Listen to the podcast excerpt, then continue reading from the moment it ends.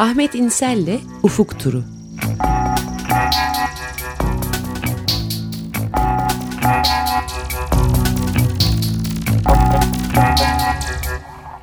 Günaydın Ahmet. Günaydın. Günaydın Ahmet Bey. Günaydın. Evet, bir yankılanma oluyor galiba seste.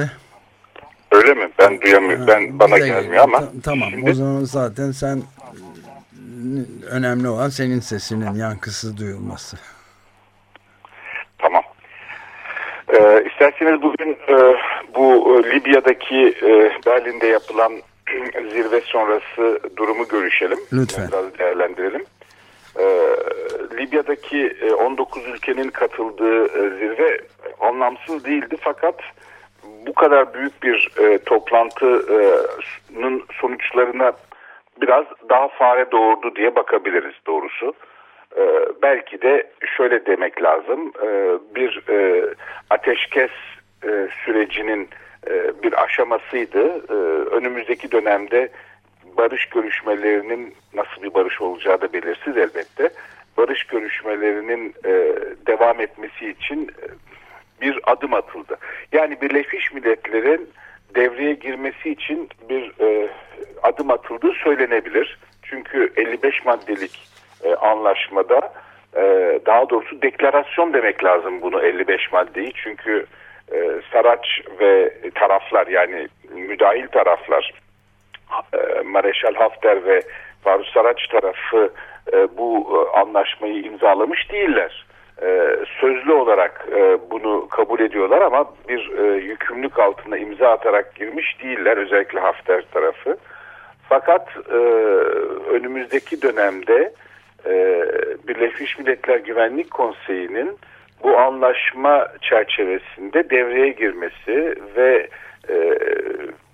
belki de bu anlaşmanın en önemli tarafı olan bu anlaşmayı imzalayan tarafların iki çatışma halindeki taraf güce herhangi bir askeri silah desteğinde bulunmaması taahhüdünü ne yaptırımlar getirmesi. Çünkü bugüne bu Libya üzerine Berlin'de yapılan anlaşmanın veya deklarasyonun, 55 maddelik anlaşma türü deklarasyon diyelim buna, bir yaptırım tarafı yok. Yani bunu imzalayan ülkeler Mısır, Türkiye, Rusya, Fransa, İtalya, sadece bir ülkeden bahsetmek istemiyorum. Hafter veyahut Saraç'a askeri teknik yardım adı altında askeri yardım yaptıklarında, yani anlaşmayı, bu Berlin anlaşmasını çiğnediklerinde yaptırım ne? Yok şu anda. İşin ilginç tarafı, daha önce de Birleşmiş Milletler'in yürürlükte olması gereken bir şey vardı. Bu silah ambargosu zaten hiç uygulanamadı ki. Yani işin tuhaf tarafı evet, o zaten. Yani Operasyon Sofya ambargosu diye bir şey vardı. Mesela uygulanamadı bugüne kadar. Evet, yani var olan bir silah ambargosu kararı var. Uygulanmadı. Şimdi Birleşmiş Milletler Güvenlik Konseyi'ne yeniden böyle bir yaptırım kararıyla beraber bir girişim olur mu? Veyahut daha ileriye gidelim. Birleşmiş Milletler Güvenlik Konseyi'nin aldığı bir kararla oraya Birleşmiş Milletler barış gücü yollanabilir mi? Hı hı. Bunları bilmiyoruz ama Berlin toplantısı bir ara adım olarak değerlendirmek lazım. Tarafların iyice kartlarını ortaya çıkarttıkları bir ara adım olarak değerlendirmek lazım. Tabii böyle bir sürece girince de Türkiye ile Rusya'nın yaptığı ateşkes anlaşmasının ve iki tarafın karşılıklı hamisi konumunda ikili olarak yürüttükleri görüşmelerin, inisiyatiflerin Avrupa ve özellikle Avrupa ülkelerini, Avrupa Birliği'ni ve Amerika Birleşik Devletleri'ni telaşa sürüklediğini ve onların da biraz daha ellerini çabuk tutmaya yönelik teşvik ettiğini söyleyebiliriz. Yani belki burada bir tek şey Türkiye ve Rusya'nın devreye girmesinin Avrupa Birliği'ni biraz daha harekete geçirdiği. Çünkü Avrupa Birliği'nin şöyle bir sorunu var ve esas olarak Fransa'nın yarattığı bir sorun. Avrupa Birliği'nin Libya konusundaki tavrı da karışık Avrupa Birliği ülkelerinin. Yani normal olarak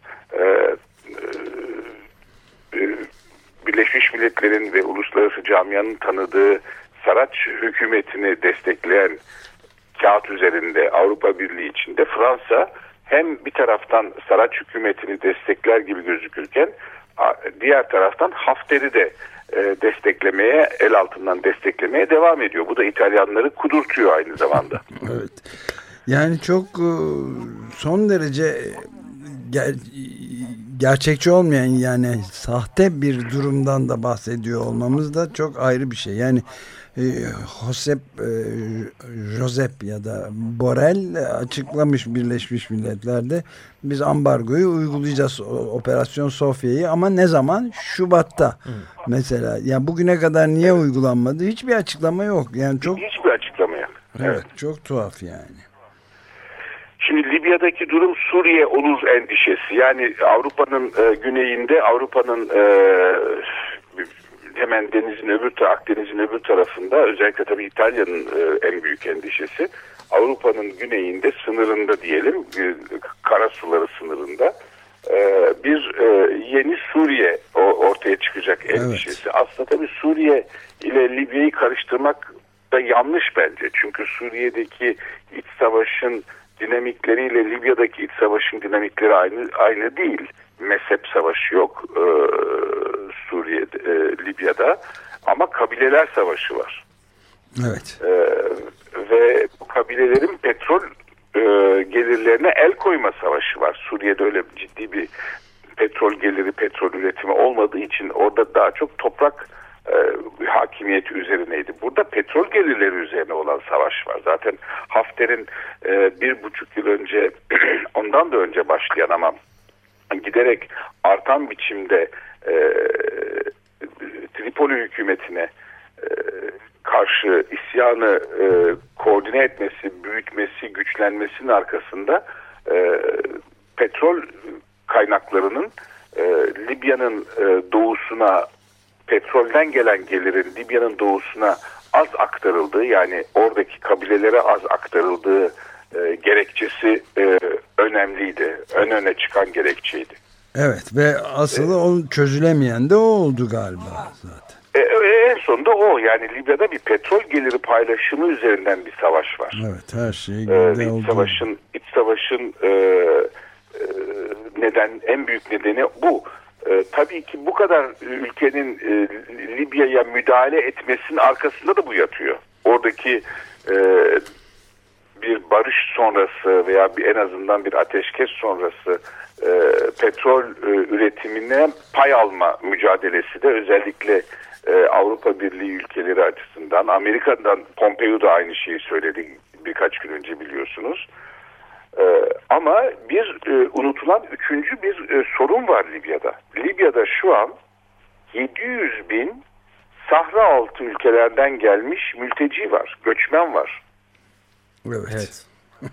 Kimi zaman silahlı saldırıları ve hava saldırılarına dahi hedef olabilen mülteciler bunlar. Ki yakın zamanda da çok kötü şartlarda çalıştırıldıkları, köle olarak ve seks kölesi olarak da çalıştırıldıklarından bahseden haberler çıkmıştı. Evet, köle olarak çalıştırılıyorlar. Köle pazarı var neredeyse. Evet. Neredeyse, yani adı köle pazarı demek gerekecek bir pazar. Hakikaten köle.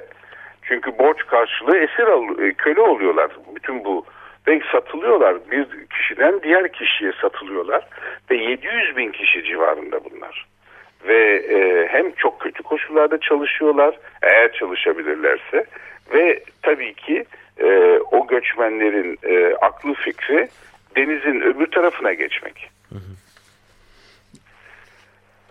Bütün bunlara baktığımızda Libya, hani Suriye ile karıştırmamak lazım, onu söylemek istiyorum. Suriye'ye benzediği yerler, bütün bu bölgesel ve uluslararası güçlerin orada bir vekalet savaşı yürütüyor olmaları.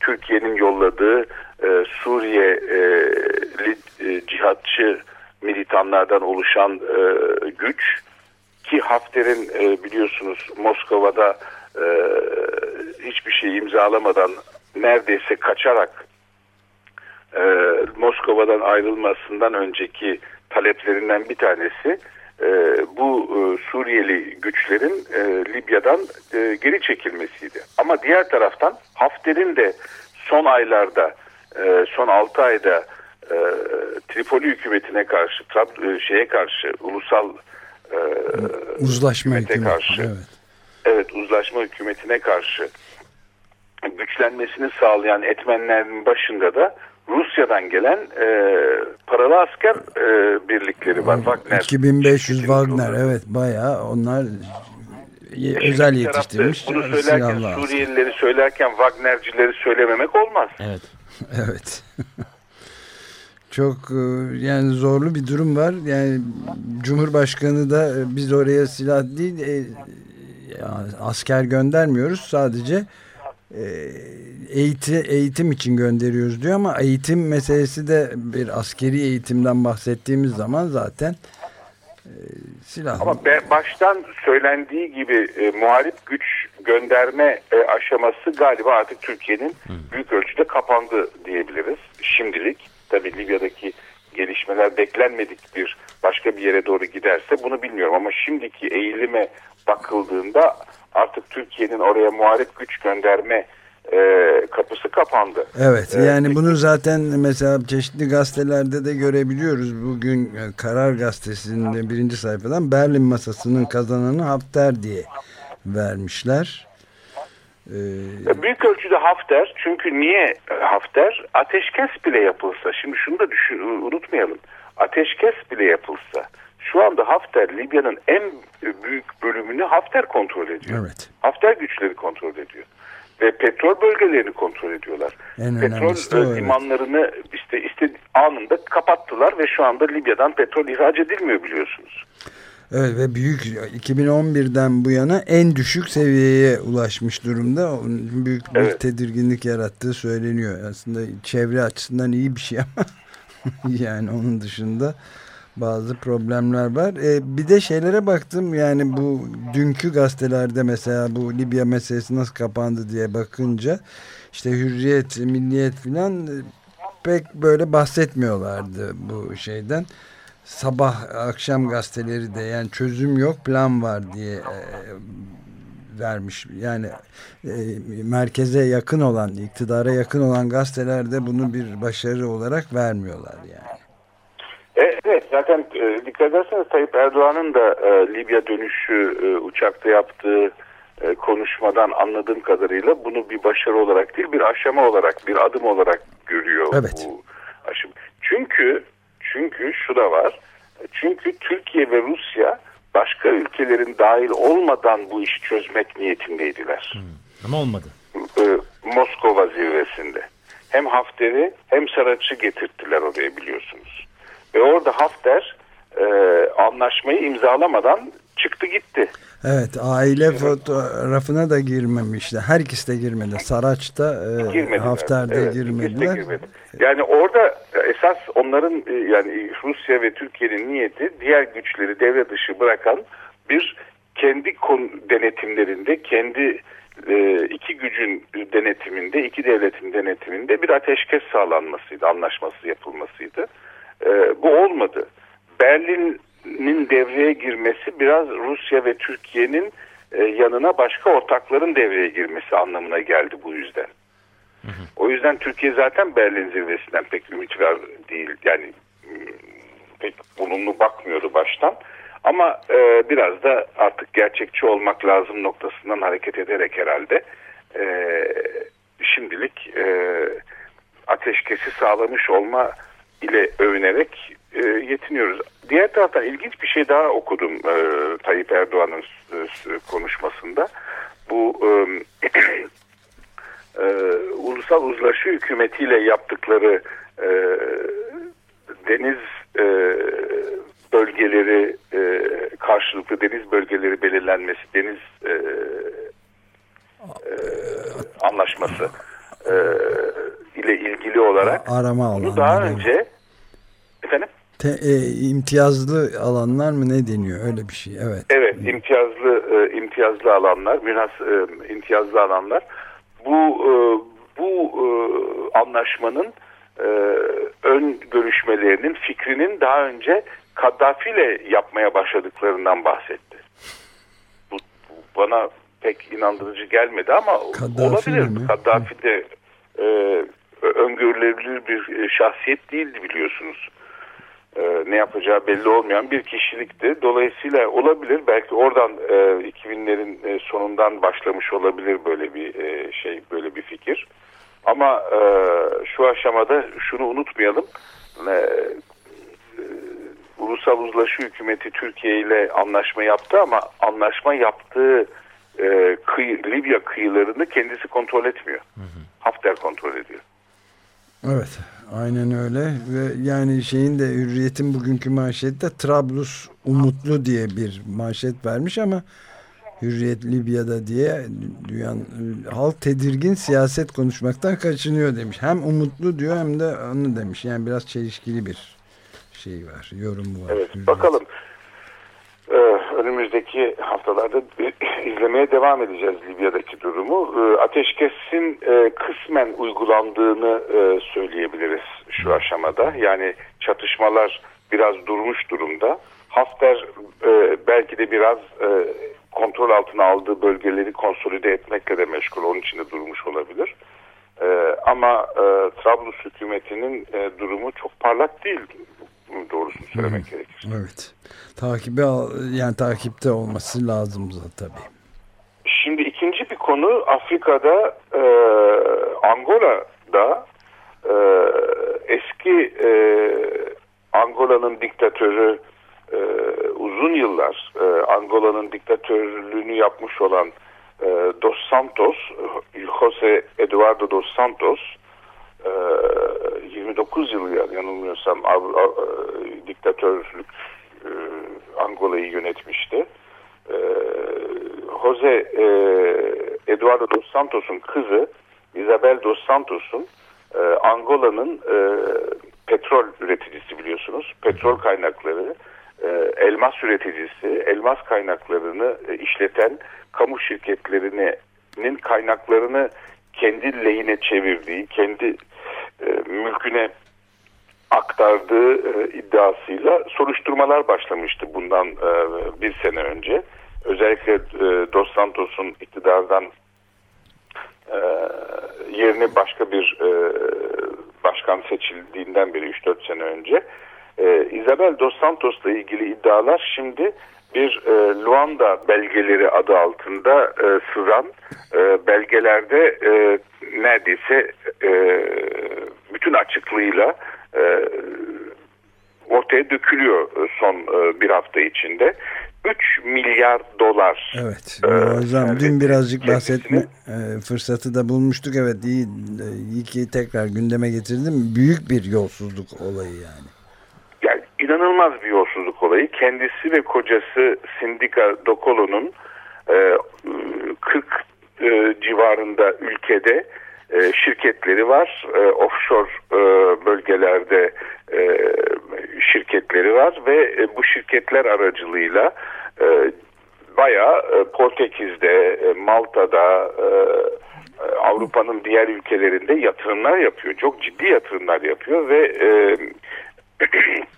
ve sadece birkaç Alman bankası bu şirketlerden, şirketler için hesap almaktan kaçınmış ama şimdi ortaya çıkan belgelere göre uluslararası büyük danışmanlık firmaları Price House gibi, Boston Consulting Group gibi firmalar bu Isabel Dos Santos'un şirketlerine aracılık ediyorlar. Ve tabii oradan da milyon dolarlık faturalar sunuyorlar. Onlar da bu işin bir parçası aynı zamanda. Yani sadece bu bankalar değil, bu finans dünyasının, bu kirli finans dünyasının bir boyutunda da bu danışmanlık şirketleri var. Bu da bu Isabel Dos Santos'un dosyasından çıkan bilgiler arasında. Onun için onu vurgulamak istedim. Price House ve Boston Consulting Group gibi uluslararası çok saygın olduğu iddia edilen danışmanlık şirketleri şimdilik Angola yönetimi Isabel Dos Santos'un 1 milyar doları Angola'ya ödemesini talep ediyor. Banka hesapları bazı yerlerde dondurulmuş durumda. Tabii Angola'daki mal varlıklarına el konmuş durumda ama Isabel Dos Santos da daha çok yanılmıyorsam Malta ağırlıklı ve Dubai arasında gidip gelerek kendisinin aslında babasının öcünün alındığı bir siyasi komplo cadı avı yürütüldüğünü, babasının yerine geçen kişinin ailesinden öç aldığını falan söyleyerek 3 milyar dolar nasıl oluyor böyle sorusuna pek cevap vermiyor elbette. Evet, çalışmış kazanmış. Fakat bu Afrika diyebiliriz. Çalışmış kazanmış. Evet, aynı. Gemicikler gibi. Ve Afrika ülkelerinde bu çok ciddi bir sorun biliyorsunuz. Yani sadece Afrika ülkelerinde değil, Azerbaycan'da da sorun, işte şeyin Türkmenistan yanılmıyorsam, evet. Ya Özbekistan despotunun kızı da aynı durumdaydı, hatırlayacaksınız. Maalesef despotik yönetimlerde, otokratik yönetimlerde bu kamu kaynaklarının aile şirketleri tarafından hortumlanması evrensel bir olgu. Evet. Bizde yok ama böyle şeyler. Yok, olmuyor bizde, yok. Bu arada doğum yeri de Isabel Dos Santos'un Azerbaycan. Tesadüf. Annesi Rus'tur. Azerbaycan olmasının nedeni o zamanlar babası Angola'da şey mücadelesi yürütüyordu. Marksist. Bağımsızlık mücadelesi yürütüyordu. Evet. Dolayısıyla Marksistleriniz bir örgütten gelmedir babası. İlk başlarda işte Afrika'nın önde gelen Marksist liderlerindendi Dos Santos. MPLA'ydı değil mi? Ama iktidar ve mutlak iktidar mutlak biçimde bozuyor işte. Öyle. Maalesef. Çin'e gelelim şimdi. Çin'de de maalesef çok ağır bir baskı rejimi, ideolojik baskı rejimi giderek yaygınlaşıyor. Şimdi son gelişmeler Çin'de. Alo. Alo. Ha, bir kesildi.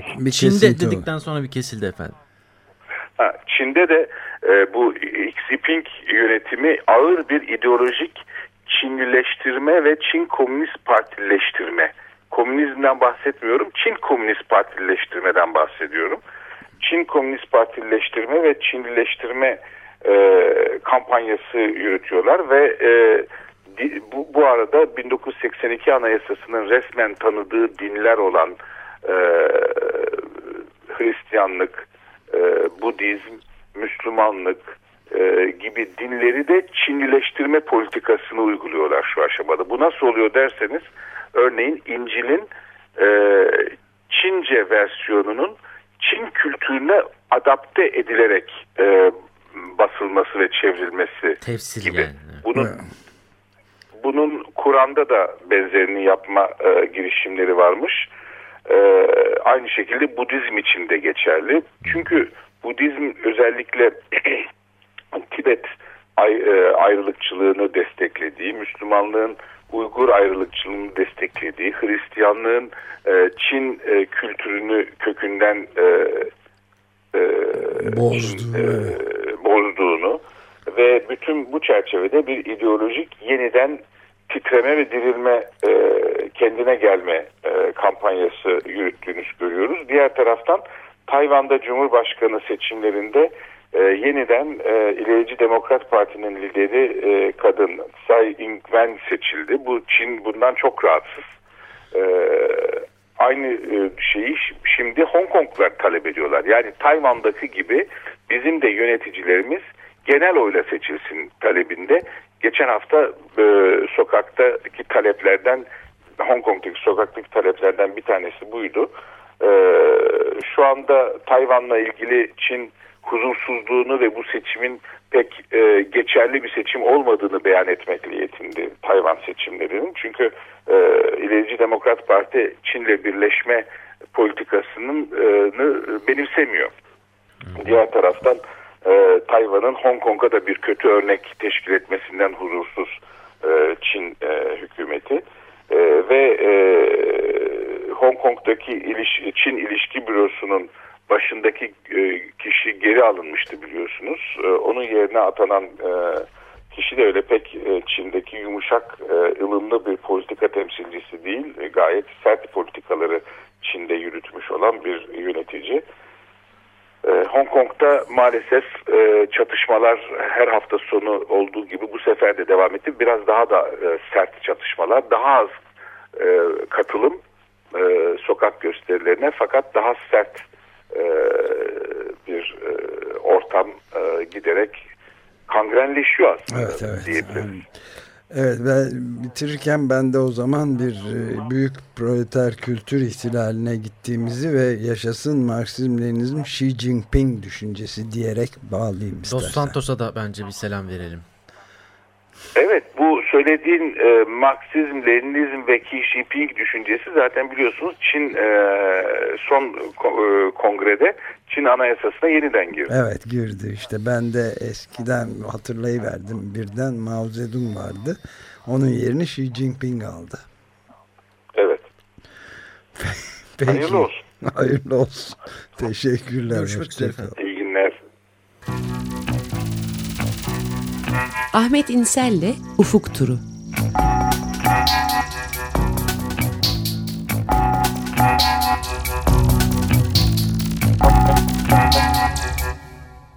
Açık Radyo program destekçisi olun.